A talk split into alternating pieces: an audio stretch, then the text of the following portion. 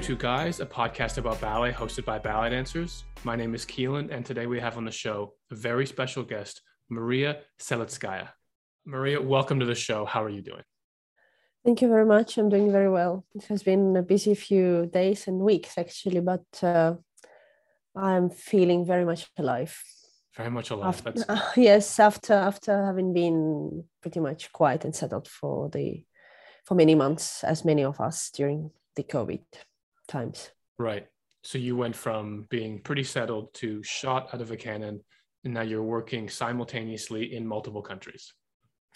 Yes, plus I also uh, am completing my master's degree in orchestra conducting at the Estonian uh, Academy of Music and Theatre, and it's my second and last year, so things are pretty crazy now. Right.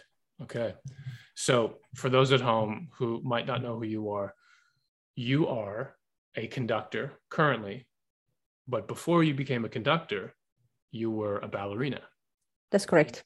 You were like you were the real deal professional ballet dancer and you've pivoted to becoming a conductor and now you are the real deal conducting orchestras around the world i wouldn't say yet around the world but uh, yes it's uh, slowly becomes a real deal in the orchestral conducting that's true i mean canada national ballet of canada. Yeah estonian national ballet. Royal danish ballet. No yes. That's pretty around the world i think.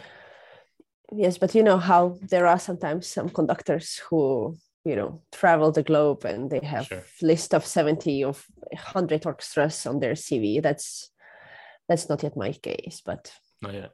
step Give by step. time. yeah you're still yeah. you're still young. You're still young. There's like a meme about this guy uh, on the internet but he's a real guy named johnny kim and he's 37 or at least by the age of 37 he was a navy seal a harvard doctor and a nasa astronaut you're pretty close to that. Like you're like an artistic version of that. You know, you just need like one more crazy career to match him. But to be, I was dreaming to become an astronaut. Maybe I yeah. should still think about it. There's still there's still time. Being a ballet dancer is not something you take lightly. Like we usually have to start very early, devote every part of our lives to achieving this thing. And then when we get it, it still takes all of our time. Like usually takes up most of your life. So you did that and then you pivoted out to another job, which I, I got to be honest, I don't know a whole lot about. So I'm going to ask you a bunch of questions about it. But I believe it's another job that requires a lot of time, total focus. So what's that like? How was that transition for you? Uh, to be honest, now that I have actually transitioned, I think it uh, has become a bit easier. But during my last few years of dancing career, um, it needed a very good planning um, because as you have just said um, ballet normally requires our full focus attention and a lot of time and like uh, ballet isn't really your job from nine to five it's a lifestyle right yeah. and so is music and normally pursuing one career uh, normally excludes another. So it's really a miracle that I was uh, given a chance from above. Probably I always say that the, the, that permitted me to make it happen. It did require those many many years of sleepless nights because you know if you work for let's say eight or ten hours in ballet and then you work for another eight hours uh, or seven a bit less maybe for your music studies then how much more time do you have left you know um, sure. for you for, for sleep so yeah. uh, there were many many nights when i would um, wake up uh, sitting at the table you know head in my score because i had fallen asleep uh, right. studying. So uh, but i'm not trying you know to show off. It's a it's a pragmatic reality i would say. But i should not you know um, hide. Uh, I needed to give up lots of things in order to make this transition happen. Uh, but it never felt like I was giving up something. You know, um, I didn't often go out with friends. I didn't go for a drink or I didn't go to someone's party because I would normally say, listen, I have this to study or I have this, this, this to do. And it's literally how I was thinking that at the age of around 40, when most of my peers will be stopping I will be just starting. Mm. And that always somehow was guiding me through, even at the moments when I really felt like I just couldn't open my eyelids anymore, or I wasn't sure if I would be able to get through that ballet run through this morning because I didn't sleep enough. Right. So, yeah. So let's go back a little bit. Let's just tr- chart your progression from kind of being born to where you are now. So you're from Estonia. You're actually from a family that has a lot of ballerinas in it. Right. I've been colleagues with one of your sisters. So the Selitskaya sisters are all over the world. you graduated and then what? Like, like just walk us through kind of the the broad strokes of your career. Uh, so I was a student of Tallinn Ballet School in Estonia. That's Estonian National Ballet School, uh, which I graduated from in 2002. And then I went on to Vaganova Academy, where I got a chance to have a year of perfecting myself. After graduating Vaganova Academy in 2003, I had joined uh, Estonian National Ballet, where I was a de ballet dancer with some solo roles for two seasons. And in 2005, I auditioned for Staatsballett Berlin. And uh, I got a contract and I moved to Germany, to Berlin. And I had a very nice su- successful, fulfilling four seasons uh, in Berlin. And after that, I had moved to Zurich. And from my brief moment in Zurich, I then moved to the Royal Ballet Flanders, which had become my last company then. So Tallinn, Estonia, Berlin, Germany, Zurich, Switzerland, and Antwerp. Antwerp, yeah, Antwerp yeah. is known Antwerp. as Antwerp in Belgium. Yeah, right. It's a nice little European trip. Nice little four cities. Yes, really. nice, very pretty.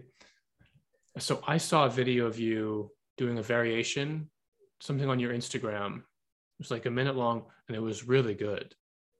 And so it was throughout that whole process that you were developing your kind of love and interest in conducting and in music. But did the change over actually, like, when did you actually start conducting? When did that happen?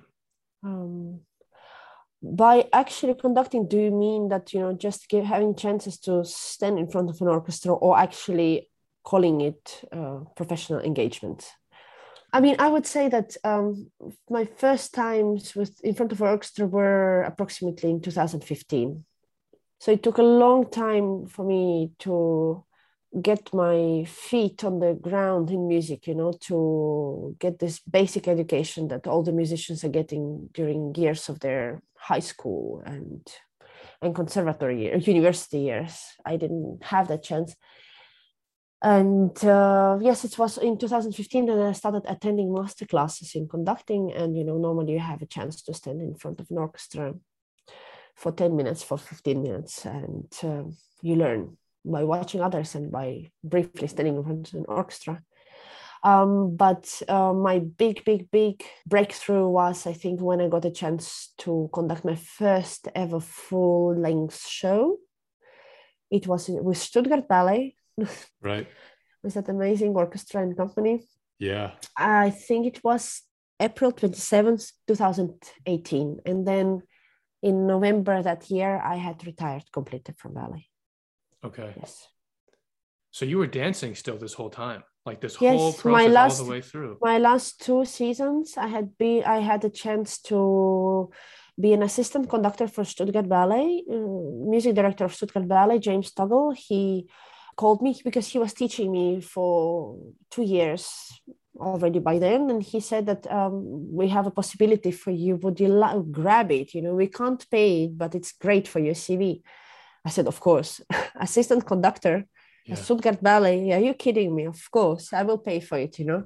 Yeah. Uh, because you know, one thing is that if you say I'm a dancer, I want to conduct, and people say, "Oh, cute." Do you know what's C and what is G? You know, do you know what's the difference between treble and bass clef? But another thing is that if you say I'm an assistant conductor for Stuttgart Ballet, they immediately at least they will think twice before maybe denying you some sort of possibility, you know, because sure if you have an engagement professional opera house it's an engagement professional opera house.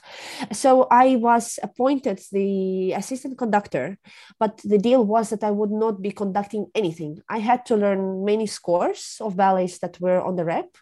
I was supposed to be there for every shows that i was a substitute for I was conducting piano rehearsals or run throughs. So, you know, basically, I was just getting technique. I was getting to know how this whole process works.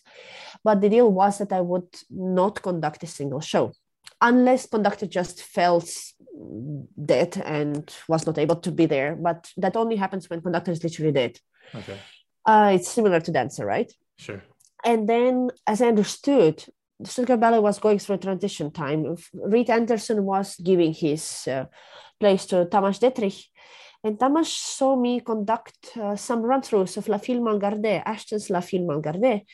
And um, once I bumped into him on a staircase and he said, Be careful, because you might be going on. And I said, Ha ha ha, very funny, you know, and we said bye bye.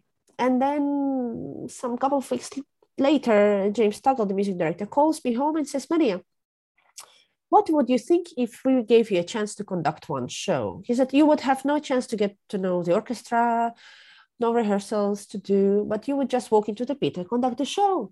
And you would basically have no right to fail, and tempi would have to be correct, and you would have to know the show. Would you be up for it? It's in three weeks. And I says, James, um, I'm scared to death, but this there are opportunities sometimes to which you can not say no. So of course I will say yes. He said, I knew that would be the answer, so you're on. This reminds me a lot of my time in Estonia. Maybe it's the same for you, where they'll just let you know, like, hey, you've got a show of this ballet. You're not going to get a run through, but do you want to do it? And you're like, exactly. Okay, sure. I had I had built most of my ballet career as well like yeah. this. I was Good. I was called Makroflex dancer. You know, Makroflex is this foam that you can uh, push into every hole in the wall and it will fill the hole you know because right. i always i could always dance any variation any role any side and any place you know and so i built my career. Yes. In a way you were ready to not be ready. Um this is in general my principle how i uh, how i live. I might be scared to death but um i never want to have to tell myself why didn't I try this? Why didn't I do this? To regret that I was scared and I didn't try, I don't want it. I prefer to fail. Yeah. I prefer to fail, but at least I have tried it. And at least if you fail, you're learning. And I mean, if you, yeah, taking an opportunity, if somebody gives you something that is a legitimate opportunity, like, do you want to come and be the assistant conductor? You've got a yeah. title at a legitimate house like Stuttgart um, or do you want to conduct this orchestra? It's like, yeah, that's that's what I that's exactly what I want to do. So exactly. why would I turn down the thing I want to do, even if I don't feel totally ready? We're never exactly. going to feel totally ready. And even if you feel totally ready, you can mess it up. That's one of the things I've learned. Even when you feel really ready, you might have your worst show. Yes. you know, like the presence of nerves doesn't necessarily make it a bad show. Exactly. So, how was the performance? How was this Film Gardé show? Um, it went very well. Yeah. I was so scared walking into the pit. I didn't feel my legs um, beneath me, and I just saw these people looking at me, you know, over the shoulder. Maybe it felt this way, but I, you know, I remember them looking like, "Who is this girl?" ballet ballet thin girl you know with a baton in her head hand and i remember i said okay now or never because this is my chance actually to know if conducting is really how I imagine it. And you know, I was so scared. But then when I took this upbeat, I felt like a fish in the water. Scary, yes, but it felt like this is what I want to do my entire life. It never felt. Uh, I, I had never experienced anything like this before. Ballet, ballet, you know, I danced many of really, really nice things and some really nice roles and lots of principal parts. And I had career beyond I could have ever dreamed of but it was always a struggle. It was always through like maybe or through uh, doesn't work won't work or whatever. It never felt really really right. I always said and it's true i was saying that to my friends i feel that ballet is not a final destination. It's just a intermediate stop somewhere. But i have no idea where my life is taking me. Meanwhile, when I stood there in the pit in front of an orchestra, I was scared to death, hundreds times more than I had ever been scared on stage. But it felt so right. It felt so right. And I said, yes, this is what I want. That's beautiful. That is really beautiful. So I, w- I wanted to ask that. Do you still feel that level of nerves or has that kind of calmed down? when you conduct now? I, I still feel the same. And you know, funny thing is that uh, when I talk to some conductors, those who are super successful conductors now, they say, Maria, just get used to it. It's always scary. It always will be scary, and you will always have a feeling that you have no idea what you're doing. It's always because you're faced with so many people yeah. who are there. They they wait for authoritarian guidance from you, but they are judging you sure. so it's it's you know this kind of a tug of war uh, situation, and you always have to uh, be out there and prove something. So it will never. Just, this is just better get used to it. Have you had any performances where you feel like you're in a flow state, where like you get lost in the music and you're not thinking anymore, and you just kind of own it? Um, no, not yet, not yet. Because watching conductors, you often see these these people and they really look so into it like they're so captivated you know uh, i am definitely 100% into it every time i'm out there but uh, i have not yet had this feeling. It's always a feeling of immense concentration first of all. Mm-hmm. you just because you stand there and you feel that things which are happening on stage and both in pit stage and also lights and sceneries everything depends on you. You know if orchestra's falling apart dances will start falling apart. Or if you take too slow tempo uh, then some scenery change won't work. Or even worse if you take too fast yeah. tempo sometimes they won't manage to change the scenery. Lights might come on differently whatever. So you just um yeah. I, I now when I started conducting, I re- understand what one of my ballet teachers was saying. Because when I was young, I felt so dramatic. I love wanted to cry on stage and feel, and she said, "My dear, uh, crying is fine, but you need to make other people cry on mm-hmm. stage mm-hmm. yeah. and not cry yourself. You need to be absolutely focused at all times, even when you are leaving it out." And I understand, like I need to make others. Uh, uh you know I, I need to inspire provoke like my uh, my teacher said i need to provoke players to play in a way that i think is necessary and i need others i, need to make others feel shivers or uh, when they listen to the music or that i need them to cry but not myself yeah it's it's normally only you know uh, when I know that the the performance is behind me and there's like literally last couple of phrases and nothing can go wrong anymore, then this exhilarating wave of happiness comes. Yeah. And I like I see sometimes from the video that I get this special kind of smile, you know, this relief and joy and uh, immense happiness that comes. This, yes, but that you know that I would just like go with the whole flow. No, and i believe that um, none of conductors has that i believe that you know it's just um, the immense technique and the convincing acting that they have that they probably look from the side uh, like oh this person who is living a time of life uh, his life uh, most likely there's a super pooper computer right. running at full speed in the head yeah hearing you talk about this the conductor really is kind of steering the ship. By the time the conductor's involved is the performance. So by the time we're performing, the dancers are as ready as they're going to be. The costumes are all done. The lighting is all set. The last piece is what tempos are we doing? Like the last yep. kind of variable is is really unless something crazy happens on stage, but the last real variable is the conductor is going to tell us how fast we, we dance and it's true that really does affect everything including scene changes and lighting cues and how much time people have to catch their breath so our stamina exactly so i do have questions about that so there's the joke i've heard different people make different conductors make and different you know directors make about conductors which is uh hey dancers for the show today do you want it to be too fast or too slow yes that's true they're making this joke and that is very funny because it does usually seem to be one or the other. Um, in my time as a professional, I think maybe similar to what you described, you learn how to handle chaos. So if I'm thrown into a, a role that I'm not prepared for, that actually helps me in a way for dealing with a tempo I'm not prepared for because you just learn how to manage and how to cope. In my time at Ballet Jorgen, there were often just unforeseen things that happened, and you're just like, okay, coping, coping, coping. And so when I came to Estonia, and they're like, all right, you're going to have four different principal roles in this month and four different partners and lots of crazy things going on and you're not going to get a stage run for Bayadère and oh one week before the premiere you're going into Onegin surprise like all this kind of these variables floating around. When the conductor would come and ask like hey what do you want the tempo to be? Usually I would just give them freedom. I would just be like I mean play what feels normal. Don't go too crazy mm-hmm. either direction. Maybe watch me. Like I would try in the studio maybe to tell hey, can you make it kind of like this? Like, watch me kind of try to match this.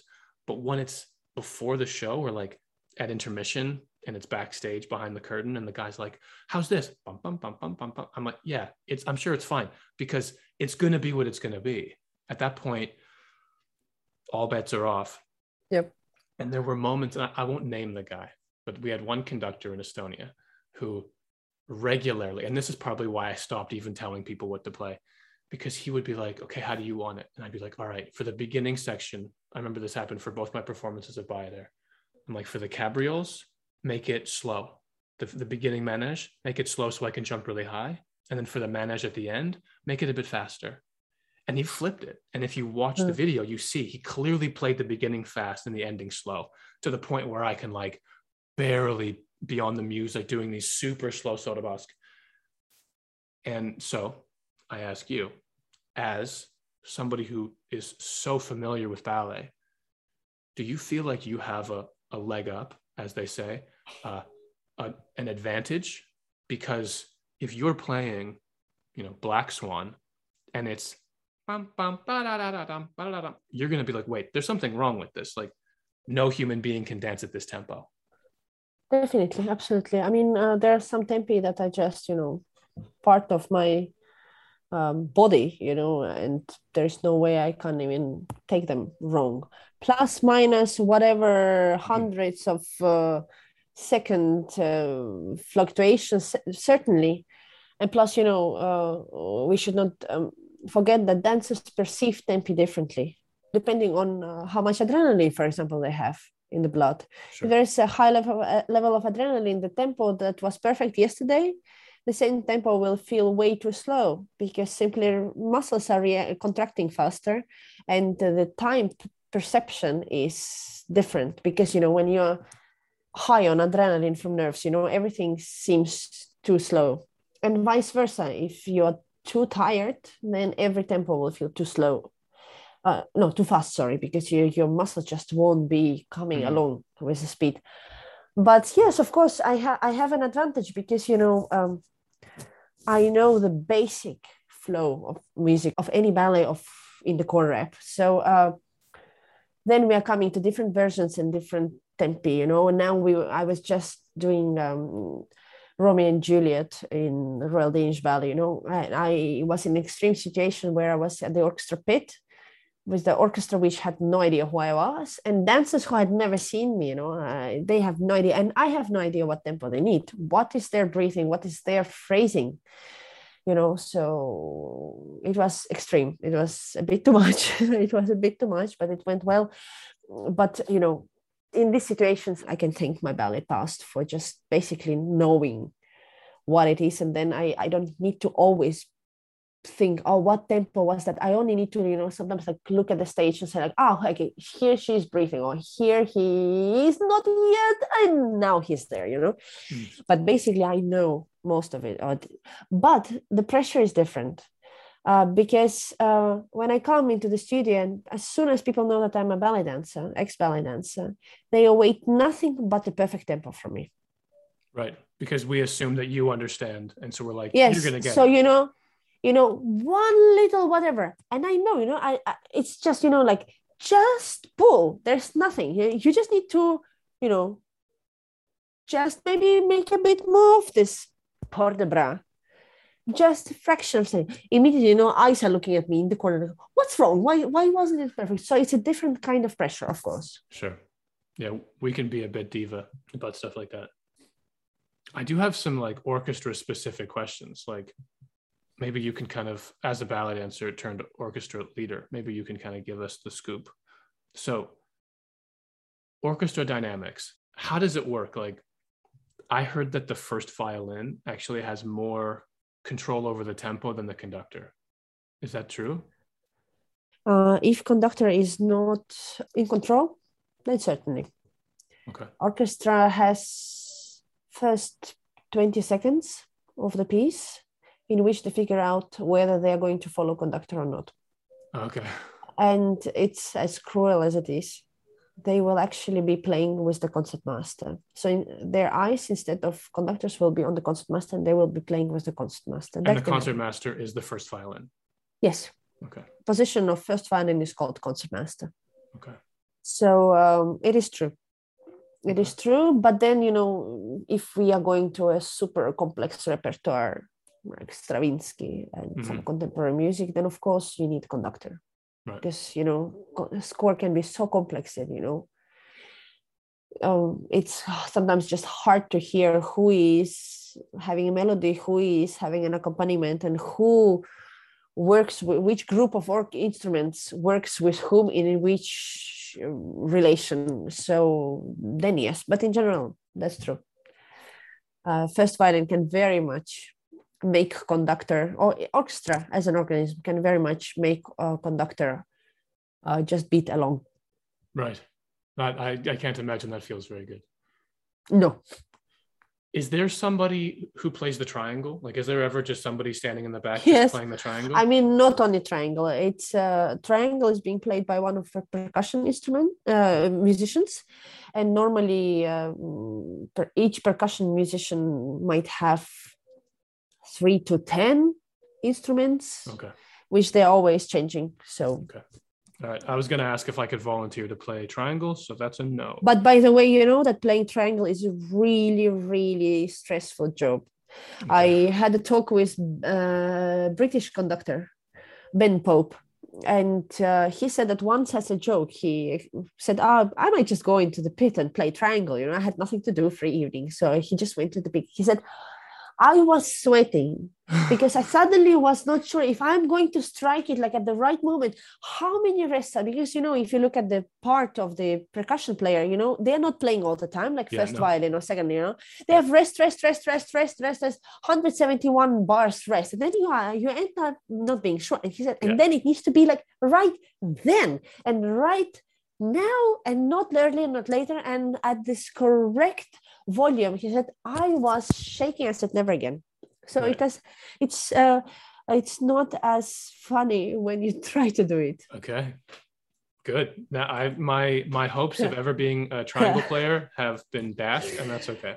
And uh, and as I said, if you want to play triangle, you have to be able to play every single percussion instrument, and that's a wildest variety of stuff. I don't even know all the names of instruments. Okay. Needless to say, how to play them. Sure. Okay. So everybody at home who is thinking about being a triangle player like me, it's a lot harder than you think.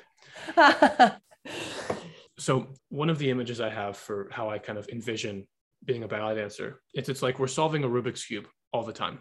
We have to think about the physical, and then when you're performing, you're also telling a story. The characters are emotional, but you're also making sure that you're in line with the corps ballet or you're not missing your mark you're exactly on the spot you need to be or if you're doing partnering you're thinking about you very much but also making sure your partner is safe. Like there's so much going on. You get sweat in your eye and you get the light so you can't really see but you still have to do pirouettes. Like there's so many things to balance. The makeup is leaking costume might rip yeah. slippery shoes yeah. yeah. your shoe is starting to fall off all these things.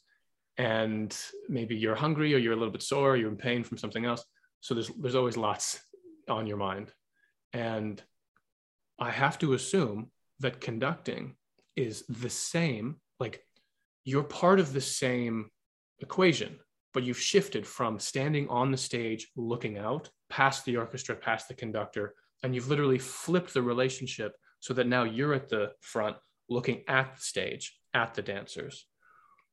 But it's still the same ultimate game. Like it's the same puzzle, but it's in a different way. I would say it's a little bit different. But it's I mean it's the same puzzle in the sense of like it's it's a ballet performance or it's an opera performance. Yeah. Like it's the same task we're all part of. And you've now just shifted your vantage point and your responsibility is obviously very different. And you went from being responsible for yourself, like one person, one body, to 30 people in the orchestra, but you're you also wish it was 30 what's that like the shifting of the rubik's cube what's that like? It's just very weird you know because uh, if you're a dancer you are uh, a receptor you are reacting on something that comes from the pit and from the sides and like as a light. And then you are you are like a prism you know like you know let's say white light sunlight comes goes to the through the prism and then becomes a rainbow right? So as a dancer you're this prism that takes the white lights and then sends the rainbow out. But me right now i am i happen to be this white light you know? I need to generate enough energy to make um, musicians play. And then what's being generated goes to the stage and then they react and then it just uh, being sent to the audience. So it's really funny. I need to have my internal battery very much charged. I realize it now as I'm speaking, because you know normally when you have rehearsed uh, ballet for weeks with piano, you come on stage and the sounds that come from the orchestra pit they give you so much inspiration and they yeah. take you, you know like. But when you're a conductor, you need to have it in your head before you even start. You know, like what sound do I want? How do I want this music now to start? You know, I was practicing this upbeat of Romeo and Juliet, you know, the string sections that like da da da da. How do I want them to start with which was warm, dramatic, loving, uh, you know, feeling faithful already? Because then you know that with this first note or the F sharp the of uh, overture of Swan, like oboe da. I remember sitting as a white swan, sitting, hearing this, you know, and it would give me shivers and it would mm. tune me to the whole performance, you know. Yeah. So and now it needs to sound in conductor's head before wow. I need to know what do I want, and then hope that I was clear enough in my beating to get this from musicians. And then if not then i need to constantly constantly calculate what can i change in my beat and my presence in order to get the desired sound. And it's it will take forever. Uh, this wow. de- development will take forever. It sounds to me like i mean I, I hear what you're saying. And, and as somebody who has had that experience of you hear that first note in swan lake and here we go. Like shows the show's going now and it's it becomes real in that moment right? It's not theoretical. The show's about to start. It's happening. Um, and all of the nerves that are there like everything that you've worked for has begun. And it does start with now that i'm hearing you explain it one person considering okay how does this need to go? How does this need to work? Like it's kind of it's all on you. Like you're shepherding it. You obviously have the people playing the instruments but you're the guide for the whole thing. I can see how like in terms of challenge that actually would be a bigger challenge. Like like you said some of your friends who at 40 their career is going to be over when they're dancers. Yours is just beginning. You have this thing you can dig into and grow with like this massive this mountain to climb that you can keep getting better and better at like and learning so much more. Because this does sound like a massive undertaking. I am very lucky that i have this road to do. Because uh, ballet ballet dancers uh, path is beautiful and demanding but some, sometimes in some aspects it's very sad. And age is one of biggest problems. You know yourself that after 30 you're considered old you know? And in only rare occasions you know when you are principal dancer whatever then you know your experience in life and on stage you know it becomes more valuable as you age because then you can um, tell the story better. But that's as you approach 40 you know more and more people will remind you when are you going to retire? Do you think how long can you still hang around? You know? Oh you know and everyone fears the moment you know that the ballet master director will come and whisper in your ear you know like it's going to be your last season you know you're not longer up to it. Right. meanwhile with conductor if you're in full health you know in your mental health is not declining then the older you get the more experienced you become and the more respected you become. And it's a theoretically a profession till till coffin basically you know. I'm not even talking till passion it's still coffin right. you know there are so many conductors who conduct in their 80s and they they are being marveled at so it's definitely a profession of second uh, half of the life there is a tendency to have more and more young conductors but you know I always say, you know, if I come in front of an orchestra, I'm 37, I'm still 37. And if I see, let's say, a French horn player who has played in that orchestra as long as I have lived on this earth, or perhaps even longer, what on earth can I tell him about? I can't. So I'm just thankful that this guy is playing what I'm conducting. Thank you very much. So if if it was obviously some sort of a problem, a conflict um, between stage and orchestra, or if something you know fell apart, yes, I can say. But in order to dig deeper, to go into the sacred area, a material of music, I need to conduct for like for 20 years before I will actually be able to say something that's worth being listened to. So I'm I feel extremely blessed that I have this road ahead of me. Extremely blessed. Yeah, I'm really, I'm so happy for you. Also, this just sounds like such a cool transition. And the fact that you're passionate about both, like to be passionate about ballet and then switch into the thing that you maybe always felt like you needed to be doing. You know, once you did it for the first time, you realized, oh, this is where I need to be.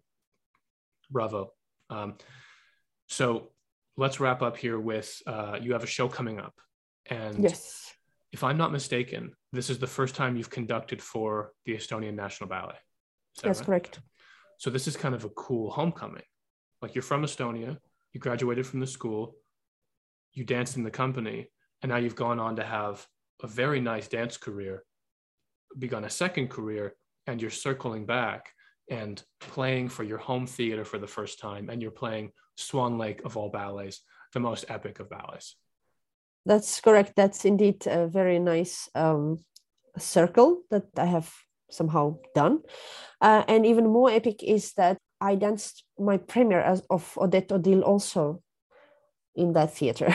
Wow. uh, but back in 2010, so I can't say a decade ago, it was uh, 11 sure. years ago, but still.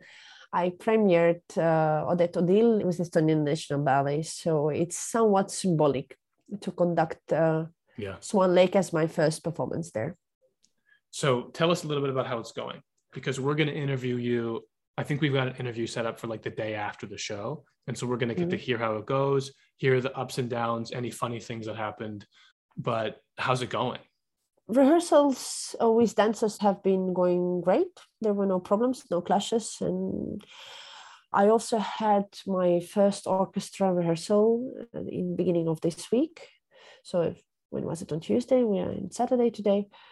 So I was really, really scared because, you know, everyone in this house, they know me. And Estonia is a tiny country. So somehow, even though I was absent from the country for 15 years, somehow people still know who I am. It's baffling. It's really weird. Why? So it's uh, scarier in a way because I go out there and stand on the rostrum and I see this eyes and people you know, raised their eyebrows and said, okay, go girl, show us, you know. So this rehearsal was feeling like a test. Um, mm. But, you know, every rehearsal on my stage of of development is a test and is a big chance to learn. So mm. there were things that I have to digest still.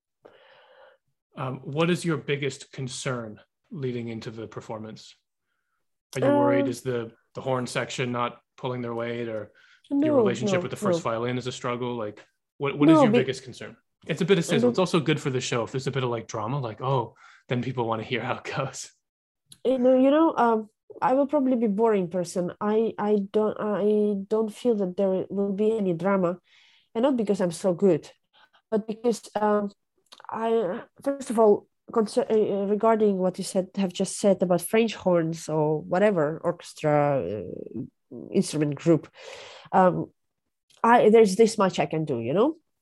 So I just can hope that I will be precise enough and clear enough, and then that I will make it possible for musicians to do their job. But I can't physically play notes for them. No. I wish I can't. Um, so I just hope that I will be at my best for that particular day. And I'm absolutely fine uh, making some mistakes. Uh, I try to prepare well enough not to make any mistakes, but I, as I grew older, I started uh, being a bit more relaxed about mistakes, seeing them as a part of my development. And I have no problem admitting, you know, sometimes when I'm uh, rehearsing ballet, I stop the orchestra and I say, listen, can we please repeat it for me, just for me? It was it was my mistake, you know. I will never invent a mistake. Oh, you know, second clarinet, eh, can you please just not play so quiet? You know, sometimes some conductors do that. Right. Um, I will say it was for me. So I just hope that I, I know now I have had my orchestra rehearsal. I know what the tricky moments are because I have never conducted this ballet with orchestra yet. I have studied the score, but I it was the first time I was in front of an orchestra. I know now what these so-called slippery places are, and I just hope that they will go smoothly. Right. I'm not awaiting any extraordinary artistic result for me. I I know that uh, dancers will dance their best and musicians will play their best if I'll be clear and precise enough. And then if that's going to be the case, then we will have a nice show. What are the slippery moments? Some transitions, some tempo transitions, you know, when you just need to move the whole orchestra a bit faster or when the music is being perceived as written in two, like one, two, one, two, one, two, but actually the music goes in one, two, three, one, two, three. So you need to be really precise in your head, counting one, two, three, one, two, three. So your hand will not start beating somewhere in between, you know. And uh, there are plenty of places like this in Tchaikovsky. Tchaikovsky loved doing this kind of things. So I just need to remind myself not to get caught up in like phrasing, ah, do the crescendo, but uh, really just beat like a metronome one two three one two three or one two three four whatever it is um, and stay always two feet on the ground. Can you give us any kind of specific t- like like sizzle about like oh yeah the black swan variation you know is, is a bit challenging all these pas they went actually quite well in rehearsal. It was fine. But uh, Waltz of Brides, for example, uh, that's a place I am really being careful about. It's like